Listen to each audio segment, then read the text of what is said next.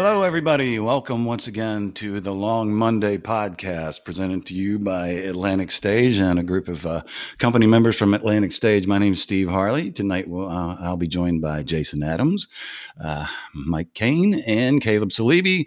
Uh, we're going to be talking about uh, sound and sound design in theater, what it's for, when it's been good, when it's been bad, uh, how it can enhance a show or how it could possibly even detract, but really what it's all about. And we have some people here with experience in that field. But first, I want to introduce you or let our uh, guys, my fellow uh, Atlantic Stage company members, introduce themselves. Jason, say, hey, how's it going?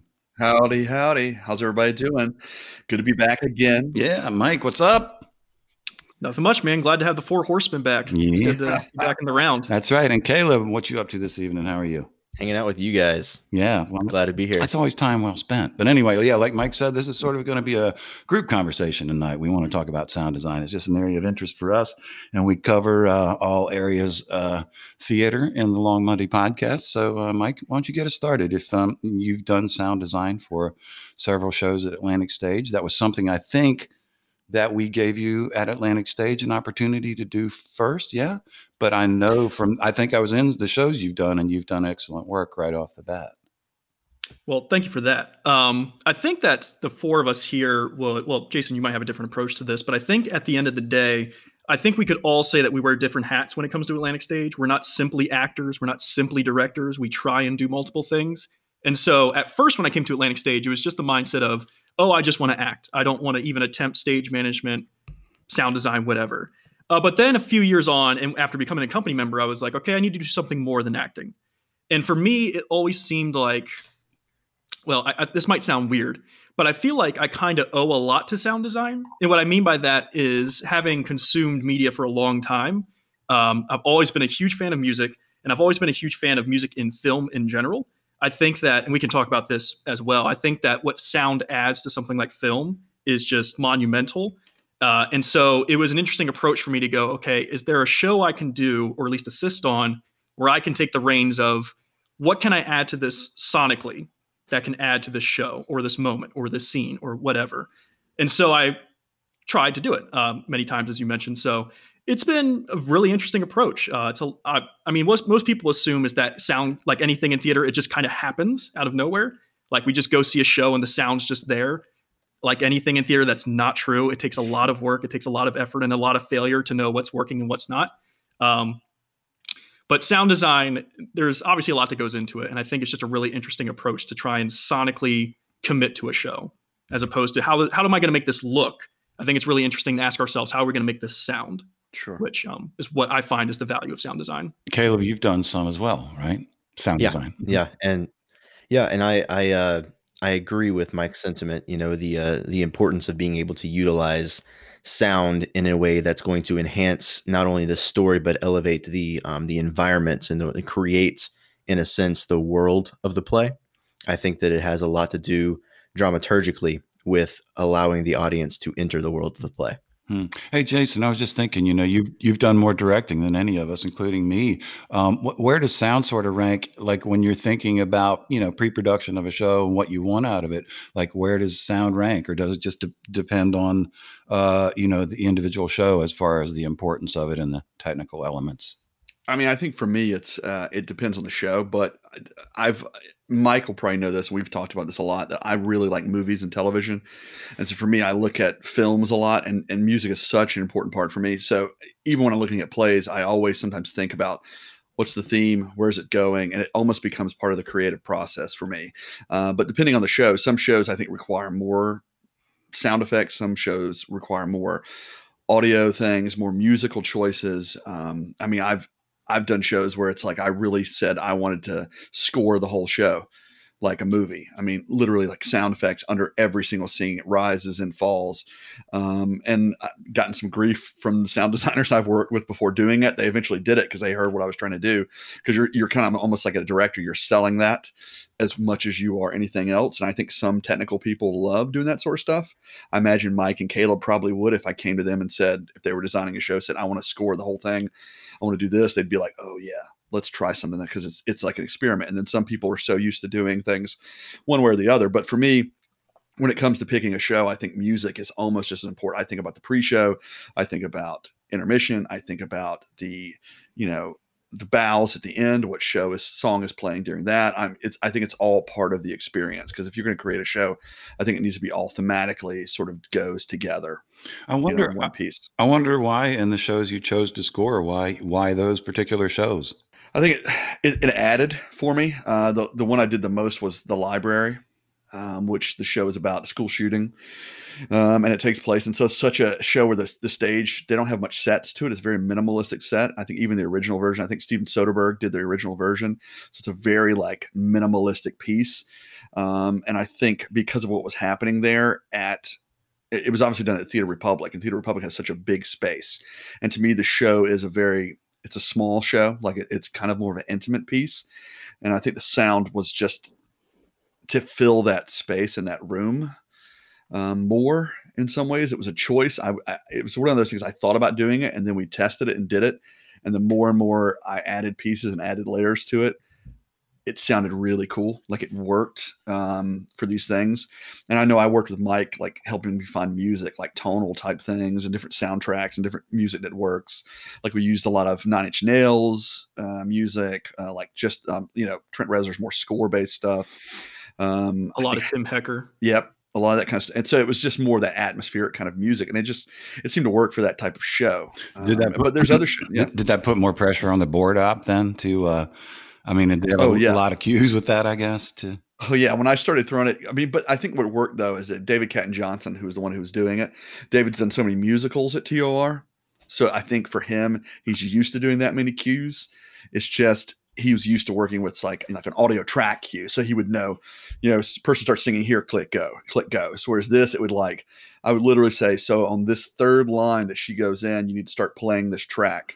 And then it needs to fade out before the next person's line. So like it, it was really sort of Man, I think he had like 95 or cues in an hour and 20 minute play. well, not know? not to mention too, just levels too. I mean, you know, work, Yeah. working levels and like how high you want it in a scene. Is it underscoring or is it more present? Yeah. I mean, all that. So, what's the most? What's the, I'm sorry, I was going to say. Oh, sorry, Mike. I was going to ask you what the mm. most sound heavy show you've done is, but go ahead with whatever. If I could just talk to Yeah. Jason's point about the library, uh, I was actually in the library. I was one of the actors in the library, and as Jason said, I was sort of like music consultant. I guess uh, we talked a lot about what we thought would be really great for it. And another thing about sound design that I think is really beneficial is that oftentimes when a scene ends, we have sound transitioning us to the next scene. And so it's really important with what are we going to fill this void with? Because we don't just want the lights to go down and then silence for the next 10 seconds while actors get in position, right? We want something there.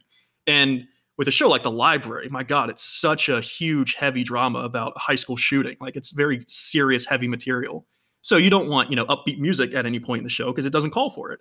And we were trying to figure out, okay, what music fits tonally, but also allows us to progress this story in a way. And the library was a lot, I mean, I hate to say a subject matter like that was fun to find the sound for, but you know, it was really interesting to engage with what works. Um, a lot of the library was instrumental. Uh, I know the Nine Inch Nails songs we closed with had lyrics in it, but a lot of the other stuff was just instrumental, piano cuts, things like that. It was pretty much Um, all instrumental. Yeah. I mean, yeah. the whole thing, besides the opening and closing. Yeah. And I think it worked because, I, again, I think that given the subject matter of the show, it didn't really call for lyrics, and I couldn't imagine lyrical content for the show in terms of the sound, at least. And that Um, and, and all that use was that was not prescribed specifically in the script, right? No, not at all. And I- and I think that's what it was too. Is like I looked at it and it was sort of like if anybody's familiar with that show, it's almost like a documentary. It's like you're sort of following this girl around, experiencing it. So I had this idea of watching. I mean, I listened to like serial podcasts and I listened to like I watch like plenty of these murder mystery documentaries. So for me, it was sort of like what kind of musically tonally are they're doing. And like I mean, I was pulling like music from trailers that I liked that I was testing. I think at the time the movie The Mule, Clint Eastwood's movie was out. So I love that like minimalistic music that he had with the piano score. I was like testing with those. And there was times where Mike would know this. I, we were testing things. David would start testing it. Like the problem is we really built this within like a week of the show being technical. So it was like I had all these songs in my head and then I would drop them. I really just emailed all these tracks to David. I said, let's test this song and test this song and test this song. And so the actors were having to try and figure out they were doing scenes and sometimes a song would start playing and you could tell they were like, is this a song playing hmm. in the background? Am I hearing music in the monitors? And so I had to like tell the actors like you will hear tracks, you will hear like music playing because it's just going to be part of it. And then after a while, I think some of the actors like loved it. Like I know some actors were like, I was waiting to hear that one track. As soon as it kicked in, it's like that's my scene. I know where I'm going. Well, I was going to say, like you know, I mean, you, can look at that as a hard thing as an actor. You can look at that as an opportunity, right? And that's something you can. Sure. Do. The people, you know, people do that in acting class too. Like you do your monologue and they accompany it with music, and you try and do the monologue feeling the music. I mean, that's great. I think it's a great opportunity for somebody. And also, if they're lost, I, I think this is not just about the library, but other shows too. I think sometimes when you have music, it sort of sets a tone too.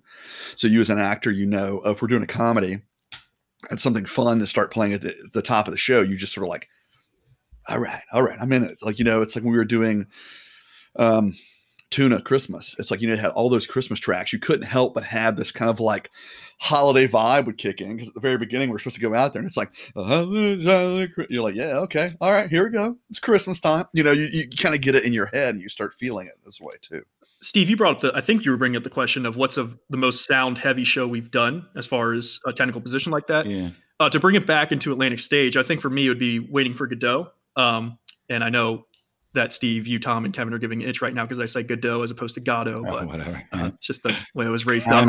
so I know one of those Tom and. Kevin are getting an itch. Like, what is that? What just happened? Um, but no, So the thing, if you're not familiar with that show, uh, listener, it's it's a very I don't even know how to describe it. Uh, it's just kind of like in this sort of limbo of this existence of this plane where it just kind of describes this barren place with a tree, and that's really all the setting you get for Godot. So for me, it was like, how in the world do I create sound for this? Like, what possibly is it calling for? Um, but that was also the appeal to it because it was going to be a challenge, and I was like, okay, this seems really interesting. What do I do? And um, again, it was a lot of instrumental work, and it was no lyrics of any kind. I didn't want lyrics anywhere in the show because I didn't think it called for it, and I also didn't want any sort of electronic instruments in the show, like electric guitar, for example. I didn't want any of it. I wanted it all to be acoustic bass, and it was really engaging. To Steve, you were actually in the show as an actor, so it was engaging to see you guys perform and have the music score it as well. Yeah. And I think one of my favorite moments as sound designer was Lucky's monologue, who was played by Stephen Craig. If you know, he has this very extensive, long monologue. And Ben Soda and Kevin Ferguson, who directed the show, said, I wonder if we can underscore this with something. Because otherwise, it would just be Stephen talking for like literally five minutes. And I was like, okay, I'll see what I can do. And there's this uh, sound sound artist, this sort of like looping artist named William Basinski. Uh, and he does a lot of looping tracks. Like he'll take a sound and loop it for 10 minutes straight and make that his song. And he has this one called Water Music that the second I heard it, I just knew I'm like, oh, that's that's totally it. So listener out there, you can go listen to it of your own leisure. But having Steven do his monologue with this playing behind him, I just thought completely captured the moment. Um, so it's a moment like that where again you go, how can the sound influence what's happening on stage? And in that moment, I thought it, at least from my perspective, it really worked well. Well, and I I think it's I find it interesting, you know, like you haven't done this tons as opposed to somebody who's devoted their life to technical theater. But I your decision to pick songs without words, I think, is an interesting and instinctually right one. You've got a show that is for again for the listeners who don't know it is basically absurd. Uh, What people say to each other does oftentimes not make sense, and oftentimes they don't hear each other apparently. So to have songs with words would, yeah, I think completely cloud that purpose of the play of highlighting the uh, inability of language to express things. So anyway, I just you know what I mean. So that's a decision you seem to have made instinctually that I think is you know the perfect one for that particular play. But it's one of those but many small decisions that go into sound design. Yeah.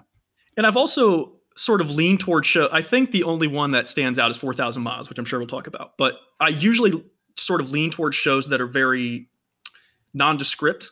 And what, what I mean by that is like Waiting for Godot or The Library. They're very nondescript in that it doesn't really give you the direction to go with it. I mean, Waiting for Godot for sure. Um, because like, you know, I had to decide, do I want like crickets? Because they're in this sort of wasteland area. Is there any other thing around them? And I decided, no, there's not. There are no other, they're the only things in this place is these four people essentially no animals no nothing so i had to eliminate all nature sounds as it were uh, but you know you think of something like 4000 miles and i think kaleb you can speak to this as well because the shows you've done in sound design are more i think geared towards the opposite of what i'm talking about is you know are they in a cityscape are they you know at a local diner is there cars going by you know decisions like that also come into play Yeah, and I think You- You're right. Um, my experience has been slightly different um, in that regard. I mean, not that I haven't used some sort of uh, cityscape because I, I did uh, have a couple of scenes where I had to underscore for an entire scene or monologue uh, a specific setting that was set in the Middle East. So it was, you know, a, a marketplace, something like that. But I typically uh, you you you've got sometimes you've got your settings, sometimes you've got you know your foley sounds and your sound effects, all these all of these things.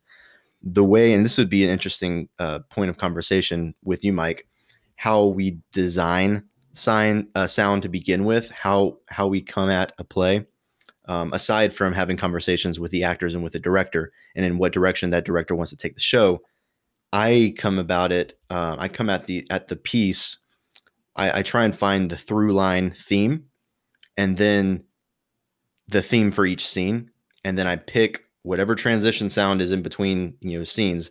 It has to either complement the scene we just saw or lead into the scene we're about to go into.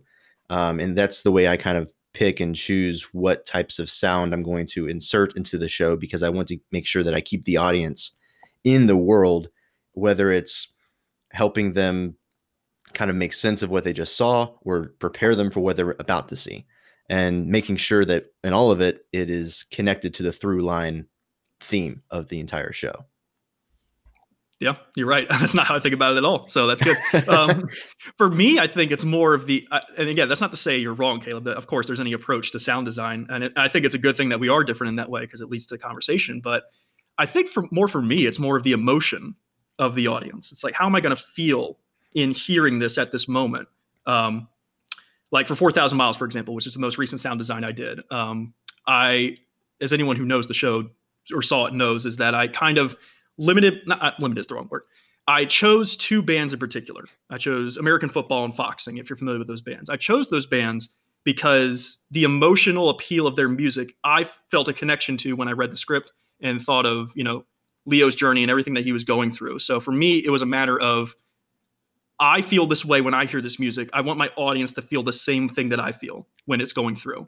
Uh, and whether they did or not, you know, that's up to the audience member, right? But when certain scenes happen, right? How do they progress into like scene ends? We get this sound cue, we get this music. What am I feeling at this moment? That's usually how I approach it. Although Kaleb, Yeah. I see you're smiling, so I feel like you got a response. No, and it's it's just it's a really interesting approach because and I completely respect that and I thought the sound design was fantastic, but I also as the actor ha- who played Leo, Mhm.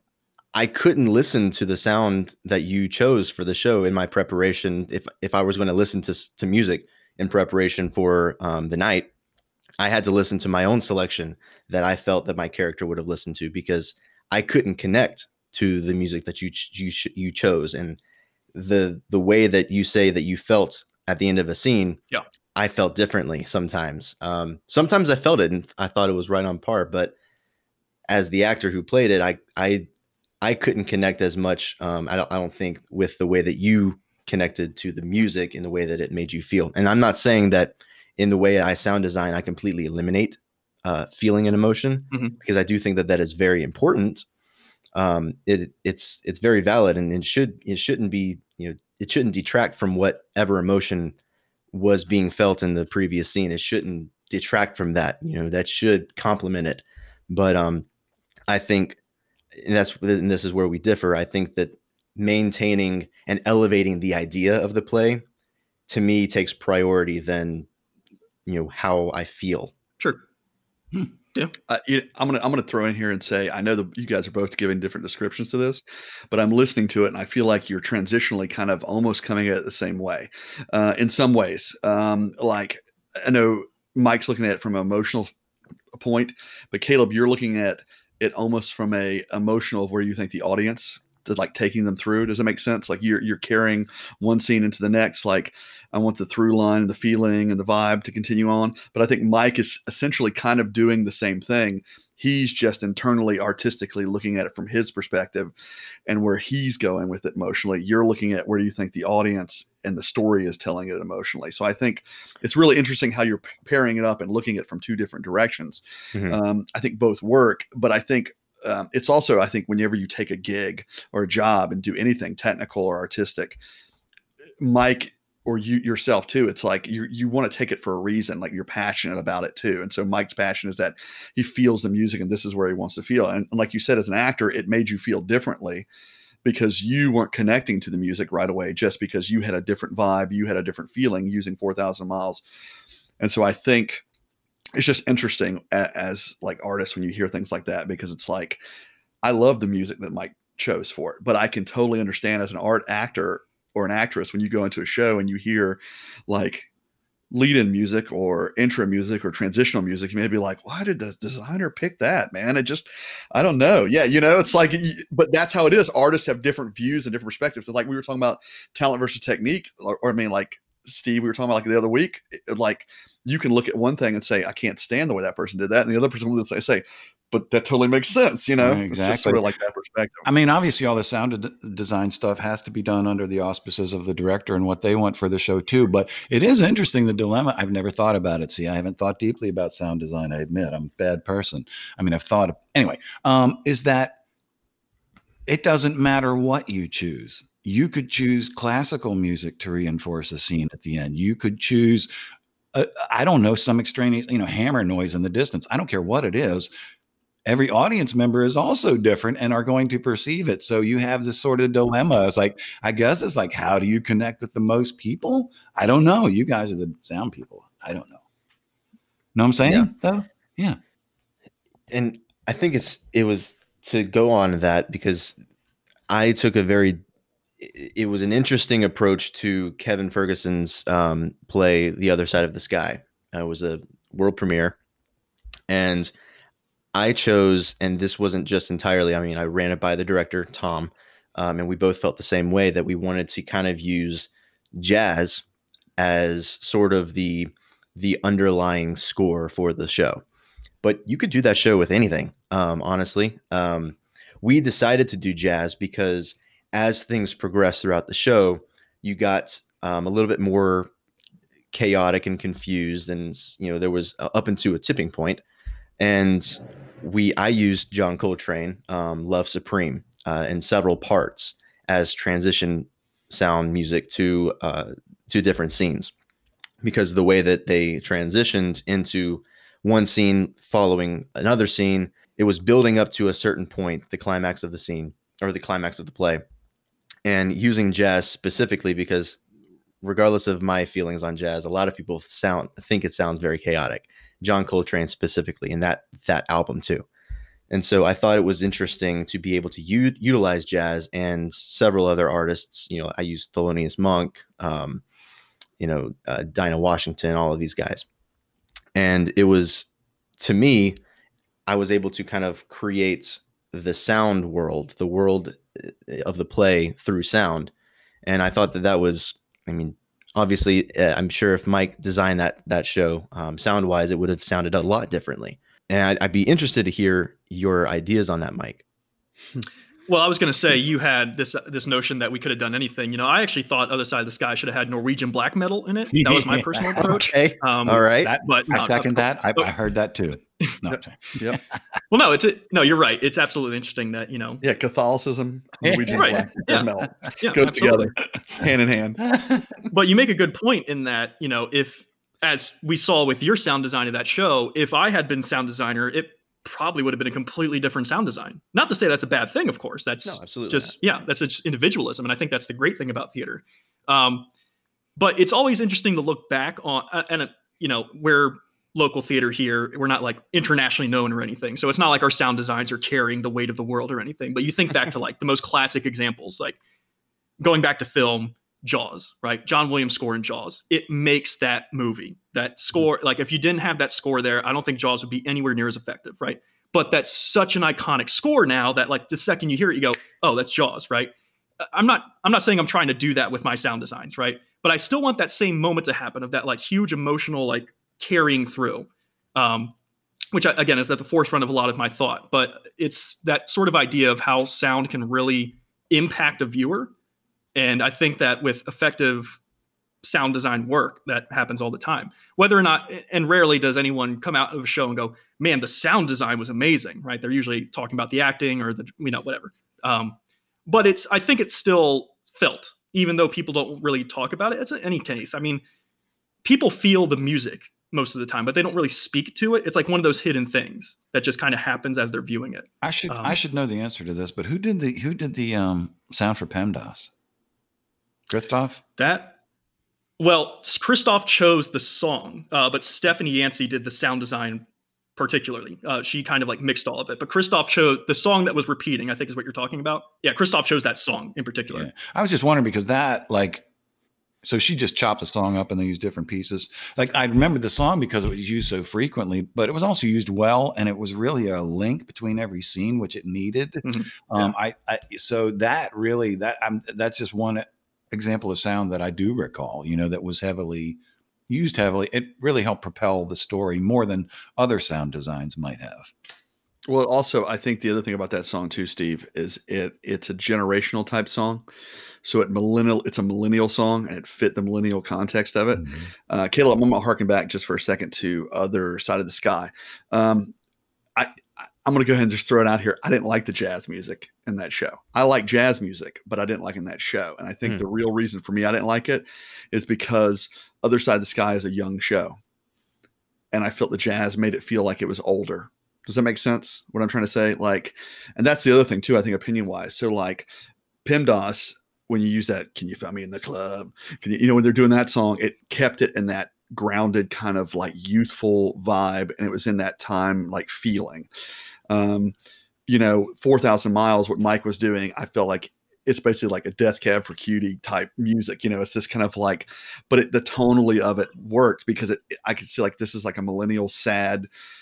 I mean, the best word to use it's a sad bastard story, right? It's like one of the things you go, oh, you know, okay, this family, we love it, but it's like that kind of music. I could hear like, you know, a Rachel McAdams film in it, right? But when I had, when you had, you know, Steve's laughing because you know I'm talking about, but like, but but like for other side of the sky, the moment you use jazz, jazz to me is for me personally, when I hear it in a show, it's a professional sound. Doesn't make sense, or not professional, but it's it's used so much in music and commercials and film and thing because it works almost always. It can, can you know, like it says, it can be chaotic, but it can also like you use a play like Whip, a movie like Whiplash. Jazz is totally important because it's part of the story. Like jazz makes the feel.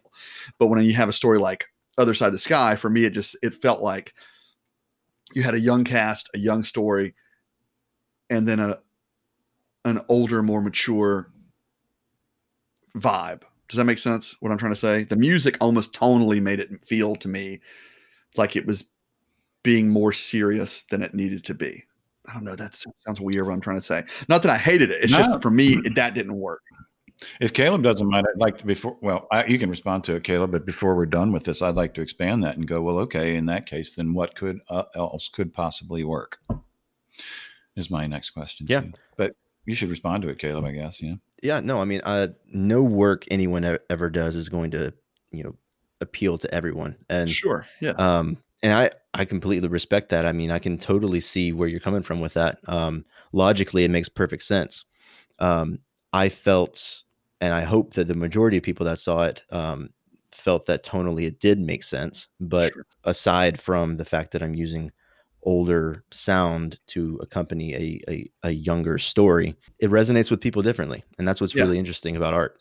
Yeah. And I'm not. I wasn't trying to like be like harsh about it, but I mean, No, everybody has no, that no. feeling. I wonder what other options would be. Uh, considering the issues of the play, again, for the listeners who don't know, maybe you guys can refresh me. I mean, I saw the play. Well, refresh us. There, there are a variety of issues in the play, so I'm not sure how I would approach it with sound design. I, I mean, for me, I think he's got the script with him. Um, you know, for me, I, I feel like you, could, I could have heard. I mean, I could have heard the same kind of music Mike had for Four Thousand Miles. I feel like you could have had um, at times more poppy, uh, female based. I could have heard. I, I, I was just hearing like you know female singer songwriter kind of sound would have been interesting for me. Um, Is it? with that kind of sound? I guess that play is told know? mostly from her perspective, right? Yeah. Is that how you determine? I mean, I, Hmm. I even think if you had like some weird, like folky version, uh, religious, like Christian songs playing, but did it in a, f- does that make sense? Like, yeah. So a lot of had, like, Stryper, kind of, a lot like- of, lot of Stryper. Sorry. um, you know, but you know, but I mean, like, you know, if you had like this a weird sound, you could have had this like minimalistic guitar sound or some kind of a, I don't know, like jazz worked, but at times I felt like it was the show itself is a very minimal play. Like I mm-hmm. think Kevin's play is a very simple, simplistic show, and sometimes I think the music was almost more complex than the show was. Does that make sense? I I'm inclined I'm inclined to strongly disagree with that Sure, one. That's fine. I'd really be interested in in talking to Kevin because Sure. he's the playwright um, Mhm. for this show. I'd be really interested to see because I never really talked to him about how he thought the sound design went. Um, but un- understanding the show, and it's been a while since I've read it, but to my recollection, one of the themes of the show, among you know at least one or two or three, uh, was what is your purpose in life, or how do you know your purpose in life, and how do you reconcile uh, differences of religion to what you know to be true and and good and pure, and so that those are very very complex ideas, and so the idea of the chaos that was happening within you know this particular character's life trying to reconcile those things and then also deal with some you know apparition so to speak i thought was very fitting in the way that i i selected the the music. But if it detracted in any way if i'd be interested to hear you know whenever this episode is released if anyone in the audience hears this and then felt the same way as you do jason it'd be really interesting to know and it could be me because I pay attention to music a lot. I do. It's just one of the things I go with. Um, I don't know what it is because it, it it can either take or take me in or take me out. And I mean, and this that being said, I like jazz music because to be honest, when I hear a show during the show, I don't like to hear songs that have words in it either. I'm very much like sound, music, no words. Words are fine at like pre, intermission, after, or if like there's a specific track you got to hear, like Frankie and Johnny at Clair de Lune would have like a specific track you're hearing. But like, you know, other than that, I don't want to hear that stuff. I just because I think it takes away from the audio, uh, like the dialogue. Um, so, but you know, anyway, Well, in response to that, Mr. Director, if I may, there is a show that I know you did that you had a lot of sound. You weren't the sound designer, but you were the director, and that was Steady Rain. And if I recall from that show, yes, you had a you know pre-show music, but there was only one instance in that show where you had music, which was the very end. Um, now, why does that decision come about? some shows are different. Like I said, I, I like shows, but I don't like Steady Rain doesn't need any music. Mhm. Like I think the point of that show is they're they were both in this room. I don't know if anybody people remember the show we did at Atlantic Stage. Steady Rain's two guys. They're in this like interrogation room talking. Um, I wanted to hear like the walls. You know, I wanted to hear the creaking in the building, and I, all you want to hear is just Steve and Tom talking. I didn't want to hear anything else. But Um, then that don't think- choice of track at the end was largely from what? I don't know, man. It worked so well. It, it was a vibe. It was like it, I, for me, it just played. I like, I like that track. Uh, Bon Iver. I love Um, well, yeah, Iver. and I think it just it, it tonally fit the way Tom was going there at the end. Um, and like, I'm very th- filmatic, so I like films, uh, like a cinematic ideology. So when Steve's leaving, it had this cinematic vibe for me at the moment, and so I just said, why not put a cinematic song at the end, sort of when someone's leaving, and it just kind of worked. Did you uh, did you I like it, it Mike, worked or not? Did, did Oh no! See, that's the thing. I loved it. I love the choice. Mike loved Um, it. He. I know one he, of- did. he even called and told me about it. Now one of the. I mean, I love. is- I love the sound design for many reasons. I- I'm sorry, go but I will I will say as an actor, that's one of those like Kaleb was saying, like you're in shows and you have no control as an actor over the sound design. If you're lucky, there will be songs used that you like, but they're trying to reach the audience, not you. So you're not important. But Mm-hmm. I will say, like I said, you're lucky if you get one, and that was one selection that actually uh, did help me as an actor, actually. Hmm, In that last moment, I mean, it just helped the m- moment feel more expansive after again an hour and a half of claustrophobia, basically. It's sort of a it, the song is like a you know it's a cathartic like release kind of song, and so that's why it just sort of yeah. But another thing I loved about that show, choice wise, was I never thought I would go see a theatrical show where Rage Against the Machine was in the pre-show. But damn it, I got it, and that was already good enough. I got my money's worth out of that because I I'm there rocking I out had the Rage, audience. I had Moby. Uh, it was a hodgepodge of music in that beginning. But another thing, um, we mentioned this earlier with Kevin's work. I think that one thing that'd be interesting to discuss, and again, this ties back to something I mentioned way earlier, which is like I like shows that are pretty expansive in terms of the direction you can take. Uh, and I think Ke- or Kaleb, other side of the sky was kind of that way too. Is that you Yeah. had an expansive choice to work with. In Mhm. contrast to that, another Kevin Ferguson original, which I would argue does not have that, is Spinning Jenny. Which takes place at a Midway Carnival. That's Yeah. a very specific direction for sound design, in my opinion, at least, right? If Yeah. there's, you know, I don't know, heavy metal music, not that that would be right, but that's like so, like, who would do that, right? Mm. It's like carnival sounds, carnival music. That seems the direct approach, which I hate to say it, and I hate to say writers should be put in a box this way, but like, that really doesn't interest me in terms of me being sound designer. Is that, oh, it's a carnival show? Okay, well, here's all the carnival work, right? I'm more interested in a show that goes, here's the show, figure it out, which is shows I get drawn towards. Yeah, I agree, and I think, and I, I- to what you're saying, Mike, too. I think some of that was pretty prescriptive in the script itself. I think there were Mhm. times when sound was called for, if I recall correctly.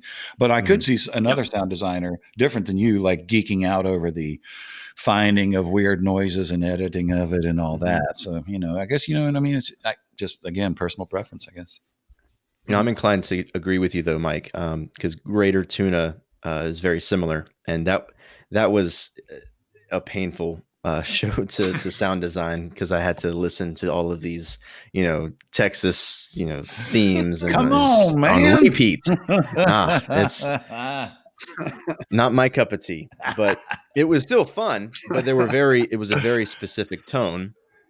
And so, you know, right out of the gate, it's not open for interpretation. You, there's a specific Yeah. type of sound that this show needs yeah. and so you, you and then i don't think that that's a bad thing but i i agree with your sentiment mike that it is it's like it's awesome any it, for anything if you have an open range and this is all of your playground you can choose whatever you want to do and run with it doesn't have to be the right one right away but you can just choose one and go Mhm. that's i love that Mhm. doesn't matter what i'm doing in theater i, I love that ability I'm sure. I'm sure sound designers feel the same way. Though in general, in the professional world too, they probably take the job doing the spinning jennies because they know it's the, it's going to pay the bills and do it, but they're hoping they're going to get the the four thousand miles and the you know other side of the skies afterwards, and hopes they can sp- stretch their legs. You know, I'm I'm sure John Williams gets the same thing. You know, like early on, it was like, man, this Jaws thing, I can do whatever I want. Uh, you know, but he's like, but we want you to play like classical in this other thing he's doing. You know, it's like early on, and so I think eventually, yeah, I think that's any any. I think actors feel the same way too. You know, oh yeah you, you know, you, you, Greater Tuna is like, yeah, you, it's fun doing it, but you know, you're, it's you know, after a while, you're like. And I'll be honest, that Christmas show too, we had the same eight songs Yeah. Christmas show, like Yeah. over and over again. So after a while, you're like, this is the fourth time I've heard this Christmas song tonight. Um, but yeah, I mean, Yeah. it's, I think it's with any artist, you want to try something different and try something new. And yeah, I mean, I feel the same way. Like I did Steady Rain and I do the library, which are very like, where can you go? You can do almost anything with it. And then I do Boeing Boeing, and Boeing Boeing is very specific on what you have to have and what you want to do. So you can't, as a director, it's like, there's not really much I can do with Boeing Boeing. It's I got to make sure the actors get their timing right, but it's a certain style of play. It's a very, you know, heavy handed farce, you know, and this is like, you know, Steady Rain and Library are very serious drama, minimalist. Where do you go from it? So, Uh, I got a question for you guys, uh, Mike and Kaleb, who have done this. Um, I know we're a small theater, and I know sometimes we get you know overwhelmed or whatever. But how active have the directors been in pre-production with what they wanted out of sound? Like you know, I mean, it should be. It's something they should talk to you about. They, you know, I teach. I used to teach my students in my class. You know, the directors. You know, they don't. They're not the tech designers, but they should have a clear idea of what they want out of each of the technical elements. They should be able to express that to the the, the you know, the designer and get what they want out of them, you know, and come to a collaboration. So, has that been mm-hmm. your what's what's been your experience so far? Again, knowing that we're a small theater. Well, in my case, I can give two contrasting examples. The first is 4,000 Miles, which Tom directed. Um, and there was an early on part where I had, I mean, I had the idea for the concept back when I knew I was going to sound design it, which was back in August, and the show was going to be in January. So I had a good while to figure it out. But I knew pretty early on what I wanted for it. Um, and I think at first Tom was pretty hesitant about the idea of having like these two bands be the thematic pole of the show. Um, and I had to. There were conversations I had with Tom where I was like, hey, just listen to it for a second, just give it a chance. And I think he eventually came around to it, and he eventually liked it a lot. So there wasn't really a lot of you know conversations of oh this no this needs to go out the window, this needs to change a lot. In contrast to that, however, Godot, which um, was directed by Kevin and Ben, there were moments where Ben would love the sound design and Kevin would just not be with it at all. Uh, I remember a lot of moments where, I mean, there's that Tom monologue uh, in Act Two where his character has this. He has the moment of the play where he's like, "What are we doing? Like, what is this?" And I wanted it to be underscored by music. Now, if you saw the show, you know that there was no underscore there because Kevin adamantly was like, "There cannot be music here." But Ben was like, "Well, it kind of," and Kevin was like, "No, no, cannot happen." And I was like, "But Kevin, I got these great," and he's like, "No, cannot happen." So we went back and forth for like two weeks on that, and eventually Kevin won out. Um, and I think in the end it was a good choice. Um, Kevin put because as Kevin put his foot Go ahead. down a few times in that show, but oh you know, yeah, but did. sometimes that can be awful for a show. But luckily, folks at home, it, it was a, a, a really great working experience. and yeah, Kevin, I, I think in the end Kevin was certainly right. Oh yeah, Kevin knew that that was the huge moment of the show, the moment where one of the characters goes, "What am I doing here?" Like it doesn't need to be underscored. So in the end, I think Kevin was correct. But I think that's a moment where the director has to own it too, Yep. right? So I mean, I mean, like I will say this: like Steady Rain, the choice not to use any sound effects during that show was sort of like that's mine. It could it could it could have sink or fall, but it was like you know I was relying on the actors to sort of carry their their scenes, and I think if it had something there, it would have been bad. But I'm sure there were people that were thought, man, if you'd had music in this part and this part and this part, but that was a show where it never ended. There was no breaks. It literally was like one person talking, one person moving, one person moving, one person moving. And I thought about ideas of what if I made sound effects of like the car chase scene, like he had just like these slight things under under the bottom, and what if there was like I even had like a video projection ideas I was thinking to do, and then it was like, nah, this is just too much. I'm put I'm putting too much on top of something that doesn't need this much. Um, versus like the library, I pretty got I probably could have gone even further with things. In fact, I did want to go further, but you know, why are you doing this? That's too political, too much. You're going too far. You're going with this, which I still wish I had gone further. Everybody has a creative ideology, and they have to sort of go with it. Oh, and a side note: the music that was in Steady Rain, I didn't say this. It was all music used in police movies or TV shows. That's why it was in the play. Just, just to say. so. Designer choice. There you go. Subliminal. So, yeah. Kaleb, do you have any uh, experiences like that?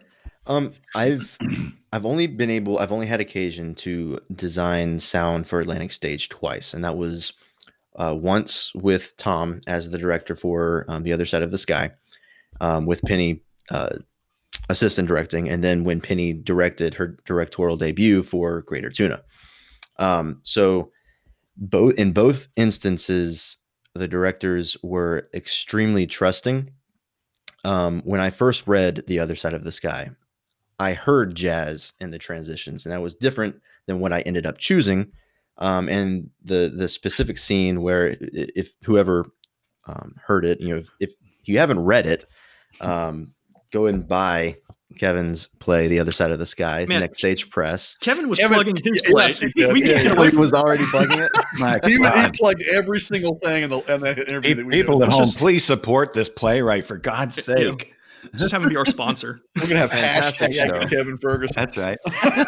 but but the scene where she's praying and uh, Mila, the the actress who who played the the lead character, um, I chose uh, a piece from The Singing Nun. I don't remember her actual name, but it's it's a French name. She's she's a French uh, nun, and she's known as the Singing Nun. And there was a specific piece from her that I chose to to play through that, and that was that was something that I had to figure out, and I had to really speak with the director about um, Tom and, and Penny about that because I wasn't sure how it sounded to begin with. I was expecting to go a more traditional route because if you if anyone heard, I mean, it's all French, you know, it's it's beautiful sound, but it was very odd, and but we ended up going with it because it was very eerie and nuanced to the moment. But it, you know, Tom also, I think when when I first had the discussion, the first, uh, I think it was the first table read, um, where we did some a production meeting right afterwards. He also kind of had a, the idea for jazz as the soundtrack to the, to this show, so we ended up um, going with that. But in most cases, though, that I've I've had an experience, that the directors have been very trusting in what I've come to creatively, and then if there's something that doesn't work, we'll work together and we'll change it because it is ultimately the story they're trying to tell, and they're they are the director for the story and how it's where it's going to go. But um, it's been interesting to have that sort of creative artistic license to just kind of choose what what I think should fit. and then makes tweaks along the way. I still think some Stryper. I don't know. I mean, I'm sorry, Yeah. Stryper. Um, I was sitting here thinking, like, I, and this is like a trivia question. I was thinking, like, what, what for me has ever been? I wanted to ask you guys this too, but like, briefly tell like the best, ex- the most notable use of sound in a show you've ever uh, been involved in or experienced or witnessed. I have one. Can I tell mine real quick? It's only like a minute. sure. Okay. I was in a play called On the Open Road. There's two guys in a post apocalyptic world, um, and they uh, are searching for and find Jesus in a cave. And we are supposed to Oh. stat. He's he's playing cello. He doesn't speak, and we are supposed to stab him to death with his own cello bow. This is in the play. And so the director decided to do all this in slow motion with a lot of lighting effects. And he used a piece by, I think it was Kronos Quartet, a very slow, weird, cello-y kind of sounding piece. And and all this happened. And it was one of those moments as an actor where the music was so duh, it really just wrapped you up in it. So that's my favorite example of use of a sound in a play. Like I re- like I don't remember many of them, but that's one I definitely recall. Anybody got one they recall? Yeah, I have one. I was Friar Lawrence um, in Romeo and Juliet, and we actually had a live jazz band as for for everything in it. It was set in the 1920s, and so it was the entire prologue was was sung. They actually arranged. Uh, they had a jazz arrangement to the prologue, and they had uh, a vocalist sing it, and they they would do it throughout. I mean, it was a heavily edited version of the script, but you know every scene change everything it was all under the the backdrop of jazz and it was very it, it really helped this is going back to you know creating the world of the play that did it because they were all you know dressed to the nines you know 20s attire and everyone in the show was too but it just fed the the show um the, the setting and, and the world of the play and i thought that was really really cool because you had you had a live jazz band and that was like you know they were suspended on a platform i think like 10 feet up Oh yeah. and so everyone could see them they were they were lit dimly during scenes and they Yeah, but it was it was really cool also great for the party scene or great I think is it one of the other Yeah. balcony scene maybe, but there's music in the the fight scene Uh, was Oh, yeah. fantastic shit, yeah. yeah that was cool yeah. Excellent. There was a lot of percussion there Yeah. Anybody? Jason, Mike? Yeah, um, I mean, I've had a, I've had a few though. I think the one I always remember is um, I was at Coastal. Uh, Robin directed a show called Moose Mating, uh, and there's a scene where two characters are. It happened multiple times. They would use it where this thing, and, and you see it in Hamilton. They used it because it was cracked me up because when they do that scene in Hamilton, where they do the rewind sound, where it's like and they go back. So there was, we're doing the scene where I think my character is supposed to be jogging with this girl that he's attracted to, and he's just running, and he has a moment where he trips and falls, and the music that's like playing in it, it was just like it goes out. And then my, my character has this scene. So if you're familiar with the show, the characters basically have these their internal monologues. They they're having a moment with the other actor, and they'll pause, break the fourth wall, and then they'll give an internal monologue of what they're thinking. So the audience is always hearing what they're thinking at the same time they're having these relationship moments. So my character falls, trips, and he's like has this moment like, oh geez, I look at this, I'm an idiot, I can't believe it. And then I have to like get up, and the music comes back on again. So they, they would do this thing technique throughout the show at whole times, and I always thought it's really cool because the audience was like, it's like the audience, you're hearing the music, and then it goes out, inner monologue, music comes back up. So it's this constant sound effect they were doing throughout the whole show, and that's one I always remember. And then she, there was always things. Robin was always experimental with music. I mean, complete works of Shakespeare. We had a lot of musical things and a bunch of other plays, and so Nice. I've always, yeah, music's just part of it. I, I get, I'm like Kaleb. I have a pre-show mix I usually listen to um, to get me pumped into whatever it is. Mhm. Uh, usually in my car, I'll usually be in my car, like playing something that puts me where I want to Well, be. you know, that's what I used, So- that's what I used to teach my students. I mean, really, the theater experience can and really does start the minute you enter the door of the theater, the front door of the theater, Mhm. not the theater Should. itself. it should And so, what goes on in the lobby, pre-show, music-wise, and stuff, can have a huge impact on setting the mood for people. sure. Yeah. I've I'm a huge believer and I'm I I still stand firm on this idea that you call back to what you're talking about, Steve, that is the moment they walk in, even even in the lobby, you know, pre-show music sometimes, especially in, you know, Atlantic stage, we don't have pre-show music necessarily speakers in the lobby, but as soon as they walk in, they um they hear it. I'm a firm believer that you you you suit up the entire lobby. You have concessions that are themed to it, drinks. Now, all of this, I think it's if you can, as soon as they walk through the doors, introduce them to the world of the play that makes the experience for them. Yeah, well, I, used- Sure. I used to go through that with my students because when I was talking about the role of the producer, which is something I think in the lobby the producer would handle in collaboration with the director, what the director wants, and the producer would supply it for the lobby. But um, I'd say, you know what, you know, Doubt was the play we were reading, and I was like, well, what would you want in the lobby of Doubt? What what could you put in the lobby of Doubt, or how could you gussy it up so that you got the audience thinking about the issues of Doubt the minute they walked in the door?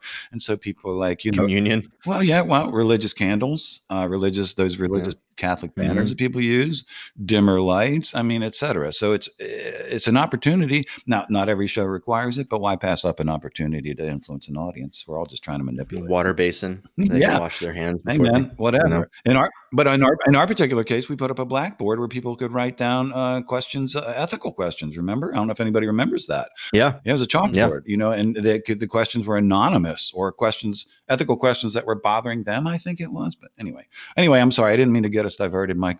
I want to hear from you, but um, yeah, Uh, yeah. Um, actually, I haven't thought about this in a while, but I think in an odd way, it kind of this is going to sound ridiculous, but it kind of got me into sound design if I actually think about it. So this was back in high school, believe it or not, and this was back when I had no interest whatsoever in doing theater, none. I didn't get into theater until college. So in high school, I had no interest, but I was seeing a girl at the time who was in the show. So being the nice guy I was, I went to go see her in the show. Humble. Yeah, you know, uh, among many things. So they did, they were doing the show, this obscure show called The Curious Savage, which I've never seen done anywhere else. And I hate the fact that I don't remember the author of this show. Um, but essentially, to sum it up really quickly, it is about this woman who gets uh, mistakenly thrown into a home for people who have been deemed mentally deranged. Um, so she gets, she's not mentally deranged. She gets thrown in there by mistake, and it's her trying to like essentially get out. Um, but it's more of like a comedy that it sounds serious, and in some parts it is, but it's more like a. co- I mean, high school's doing it, so it can't be super serious, right? right. Um, It's like the But- kid version of Sucker Punch. something like that. Although not quite. It has a happy ending though. Okay. Um, and speaking to that happy ending, she does eventually get out, but the rest of the people she's met and become friends with, they stay. And throughout the play, they've been talking about all their dreams and all their aspirations of who they wanted to be in life. And so the director chose, her name was Miss Volpenheim. I'll never forget this. Um, she chose this moment to have the ending of the show. It would normally end on the woman walking out the door, and then that's the end of the show. Well, she added this sort of like tableau where spotlights would come down on each actor as their dream. So like the guy who became who wanted to become the painter is painting something, and you know they're doing the dreams they had. But on top of it, she had Jay Massenet's Meditation from Thais, which is this violin piano piece. And God, I'm getting chills just thinking about it. It was so like I've never seen something so perfectly capture a moment in that. It was like a moment where like non-theater person suddenly goes, "Oh my God, like this is like movie quality emotional appeal right here. I've never experienced this in this sort of way." Um, but that again showcases what music can do for a moment. It was really hauntingly beautiful. Now I can't help but think of times when sound has failed me in theater. When it's either Hmm. taken me out of the moment by because it was just such a horrible choice, or the only time I could think I've ever been bothered by sound is when um, a director or the sound designer used it uh, sound a lot, and it, it failed. Like they made sound integral to whatever story was being told in the play, but but then the technology of the operator couldn't keep up, and so Yeah. cues didn't come, and so everything felt like a train wreck after a while. hmm That's the only time I think I've, I can recall that I've had, and I can't think of specifics, but I've had sound get me out of a show. I'm like, Jesus, I'd rather just cut all the freaking cues so I can at least watch the, you know, listen and watch the damn play instead of like wondering if the next essential sound cue that you put in there you think is essential is going to happen or not. Ugh. Anyway, so I don't know if anybody Yeah. else is anybody. That's kind of a weird question, though. Anybody remember a negative sound experience in theater? That's kind of like strange. Ugh. Oh, Yeah. I've got plenty. oh my God, really? Oh yeah. Yeah, I got a lot too. Really? Uh, Oh I've my God. seen a ton of shows. Oh yeah, and it's not. I'm not going to limit it just to sound. There are several that I can draw from specific examples where sound has either taken me out because it was it was not done well, or uh, the selection itself, like specifically like the the technical side of it. Um, that's why I'm saying I'm not going to limit it just the sound. The technical side of a show can make or break my experience because it's if it's clear that for for one, the actors' improv skills get tested real quick, and you see real quick how well they are being able to save something. And if they can't, it's it's pretty painful. But just even if a selection for sound, and this may maybe my selection for sound and the other side of the sky was this way for you, Jason, but a selection of sound for a show that just doesn't fit at all with the theme or is just too lyrically heavy i just why? Why am i actually why am i sitting here? Why i could listen to this. If this is all the play is i could just go listen to a soundtrack you know and that's to me it has to be complementary it can't be in my opinion sound and set design they can't be forefront. I don't think that they should they should always be they should always serve to elevate the idea of a story and they should always serve as supplemental um, and complementary not they should never be forefront. I know that there are some people who love large sets that they love the proscenium feel um, you know lights and you know colors and set there's a big sets big costumes but if they don't serve the play in some reason or, or for some for some reason i i to me it, it takes me out Well, the, I mean, the bare, Yeah. the bare truth of it, and this is another thing I taught my students, is you can do theater with three things: uh, uh, actors, performers, and a script. So you know you can do Yeah. you can do theater anywhere, anytime you want to do it, um, even in darkness if you want. But you don't need sound to do theater. You don't. What it does to me um, is it tells me you're trying to compensate something for you're, you're trying to compensate for something that you fail to deliver on if you're bad in you know actor performance you're trying to compensate and distract me from something with with something else that's what it Yeah. does for me Um, Kaleb, I I didn't hate your music in in that show. I think Yeah, let's you're just go ahead and misunderstanding. clear the air. I think you're misunderstanding. I just it, it just wasn't for me. I didn't think it destroyed the show. The long Monday is over. We're done. Okay. I'm- Yeah. yeah, uh, yeah, we're gonna split the two two sets. Break it now. up. Um, no, but I mean, I've seen, I've Steve, I've been, I've been in shows and I've seen shows that I have been that have been utterly ruined um, Mm. For me by sound Ooh, issues, wow, uh, and that's not just sound effects. It's also, it's also sound things. Uh, and this is not a bad thing. I mean, I think the problem is if you're in professional theater, um, it's one thing, but I mean, I, I do give some alleviation to. Um, I mean, at TOR, there's definitely been microphone issues they've had before on that theater. Um, especially for me, I've been in a show where my mic died, and I mean, luckily, I'm an actor that knows how to project. You Yeah, know, don't get me started on that whole subject because I don't. I don't feel like they should be used there. But that's yeah, yeah. But I mean, um, yeah, no, I agree with you. Um, Yeah. But I mean, I think that that space you have to almost have mics sometimes because it's just so big. It's not acoustically designed well. Like Wheelwright Auditorium at Coastal, you could yell from the, you could talk from the stage, and they could. It, it was the way it was built. It reflexively comes back off the back of the walls. TR is an old movie theater, so it's not insulation. It's the, the insulation design on it, so you can talk from the balcony, and by the time you, I mean, on the on the deck and you speak in the balcony, they can't hear you. But if you're standing in the balcony and speak down to the deck, they can hear you perfectly fine. It's a really weird thing. So they need more, they do need a mic enhancement. It's just, I feel like they've become so, this is not, I'm not throwing against TOR because, Mm. you know, they're, they're having to sing over canned music.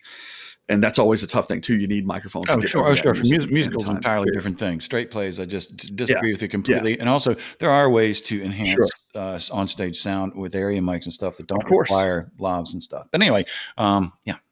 Of course. But yeah, that, but, but I, but I feel bad for you again, knowing the role in, of sound in in uh, theater. Like we said, if a show's ruined for you by sound, whoa, dude, I'd be upset. Uh, well, I mean, I was in I was in a show, uh, and it was ruined by sound, uh, mostly because mm, I'm not going to go into the story. It's, uh, but I mean, I literally it was one of those shows where Because the other person on stage with you doesn't know what they're doing, and they've had to enhance the person's sound in order for the audience to hear them. I mean, I, I, it's another story for another day. It could take up a whole podcast talking about it. Mm. Um, Jason, but I know you're talking about, but uh, Yeah, let me do. let me use a different example though. Um, Okay. We talk about how sound can ruin a moment, I mean, cell phones, right? If a cell phone Sure. goes off, Yeah. every actor on stage is immediately like, "What the hell just happened?" And Yeah. there's that Yeah. split second moment of like, "I'm out of it" for that moment. Um, and sometimes, regrettably, that happens with sound design, right? Uh, I can think of "Subject Was Roses." There was a moment where um, there's a radio on the set. It's an old time 1940s radio, so uh, there's a moment where I'm supposed to go over and turn it on. Well, mistaking finger flip, whatever the sound, the person who was hitting the cues for sound hit it too early. I was halfway to the radio and then it turned Mm. on. Well, as actor, what do you do? Do you play it off? Do you go like, oh, had no idea what that was? Like, so suddenly in the moment you have to go, what? I honestly don't even remember what I did. Uh, I feel like I kind of went over and did it anyway, which maybe wasn't the right choice. But I mean, it's one of those split second things where you're like, well, there goes my moment. I, I'm totally thrown off right now. But again, that happens. It's like anything. is accidents can happen. So uh, I, I, I have to say something on this because this is just a sound cue design that something like that happened on stage one time, and the actor played it off so well. It was actually Kirk Truslow. If he's listening, I'll give him a shout out. We're doing a play where the phone rings, and he goes over to the phone, picks up the phone, it doesn't stop ringing, and he goes, "Hello." He clicks it a couple times, keeps ringing, and then it cuts off. He goes, "He goes." This phone's a piece of shit. Oh, sorry. I use the language. Sorry, guys. But I mean, he literally just slams it down and then it rings again. He goes, what do you want? I tried to answer you earlier. Just like the best moment. I thought he played it perfectly. Yeah. I mean, just That's funny. so. Anyway, What are you gonna do? that that was your only horror story, Mike. I'm sure you've heard a lot Oh, more. I mean, yeah, I mean, like every show something happens to me, but that's the one I bring up because it's such a easy example to know. Like, well, Sure. stuff happens, especially in the sound world. So. Yeah. Why, and by the way, I'm sorry, and I, I know we're going to wrap it up here in a second, but why is it with this with the cell phone thing? You know, for the listeners at home, and maybe you don't go to theater much. Every time you go to a theater now, there's an announcement about it, either recorded or live. And then, if it happens, inevitably, to me at least, they cannot find it. It goes on for like five rings, and you're like, okay, it happened, fine. But by the fifth ring, you're like, please, you know, like, come on. I mean, Yeah. Ay, ay, ay. I think I think that's why as sound designer um, for shows that I do, I like I like practical sounds um, for things like that. So in the case of like a radio or something like that, if I can rig it to actually work or like a phone ring, if it can actually ring, Mhm. and then as soon as they pick up, it's it's it's a natural sound. yeah. Um, that to me is always it eliminates the possibility of that headache later on. Sure. Mm-hmm. I agree with Yeah. you. I like practical stuff better too. Yep. Yeah. Yep. I mean, we in the Boeing Boeing it was a it was a real vacuum cleaner. They're going to try and play like a fake vacuum cleaner over it. And I was like, no, just let her plug the vacuum cleaner in and turn it on. It's going to be plenty loud. Yeah. We don't need it. You know. Yeah, the only thing that I think I had to do, I don't remember exactly, it was for the other side of the sky. And we couldn't do a practical sound because it was a toilet flush. And so I had to figure out a way to point source it. Um, I think I just, I think I just had a small speaker in the back with me, and we just, you know, we just played it. Oh, I thought you had a mic in a toilet or something. You're doing it live, like Foley kind of thing. Well, we only had two speakers on left and right, and so if I just wa- if I were just to go on one speaker and it was just coming from this part, but it was actually, you know, totally upstage, like you know, center, Yeah. Wouldn't have made any sense. So we just kind of Yeah. point sourced it there. I have a terrible story, real quick. I can share. This is a bad sound story. I was doing Angels in America trust us, and the and the toilet was right back behind stage, and it had it had an open ceiling and a wooden door, and not ideal, you know. And, Oh, there- no. and uh, well, there was an old guy in the show. Uh, he opened the show, and then he had a lot of time off, and uh, he had a colostomy bag. And he decided to empty that at a really quiet part of the show right after his scene at the beginning. And so it sounded Wow. like somebody pouring um, uh, uh, water from like a large distance into it. Oh, And it went on and on and on. And I was like, wow, man, this is wow. oh my god! yeah, that's a bad sound story.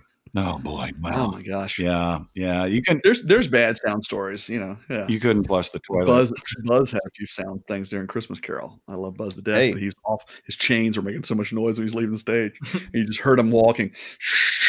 Yeah. just kept going like the whole background. You're like, he's still here. Yeah. Yeah. Jacob Marley's still in the building. Or if My, I had I had bad a bad sound experience, you know, with you know, a, a Christmas Carol as well. You know, I, I don't know if you weren't talking about my Marley, were you? No, no, no. I was talking about um, when we did Christmas Carol at Atlantic Stage. Yeah. Which one? Yeah. I'm talking about Bud, the Bud, Not the the, first one. one. The first Oh, year. okay. where Bud- Okay, where 'Cause there was Martin there were played. chains in the one that I I played Marley, but Yeah. no, my singing was a bad sound. So- took, took me right out of the in our play. productions. It was Yeah. awful. I was, I was, oh Lord. I was in a hospital bed and it hurt. I, it was like yeah, it was three keys too high. Kaleb, come on. You knew that and was still three keys too high. They didn't foley a sound in there over you, like just dub, dub over the top. of you. Lip Just sync. it's just somebody singing. Somebody singing. You're like, Oh, that would have been great. you just got somebody's right behind you. Avoid musicals like the plague, people. That's right. Uh, no, don't, don't, don't do it. I enjoy, I enjoy musicals. Mike, you enjoyed a musical. You were just in a musical. What are you talking As- about? oh yeah, we don't have as audience member enjoy musical. As actor, move away from musicals. Hmm. Anyway, Well, I think that I mean we have touched on the, the topic of sound for sure. I think we've covered a lot of have. lot of things. I think we've explored your experiences too. So um, I don't know. I think it was a good discussion. So hopefully everybody at home who um, likes theater or listening to this maybe thinking about an element of theater that they don't don't normally think about or appreciate. But again, you are if you come to see theater and there is your sound in it, you are being manipulated by the director and the sound designer to make you try to feel something with that play. So you can think about that the next time you go see a show.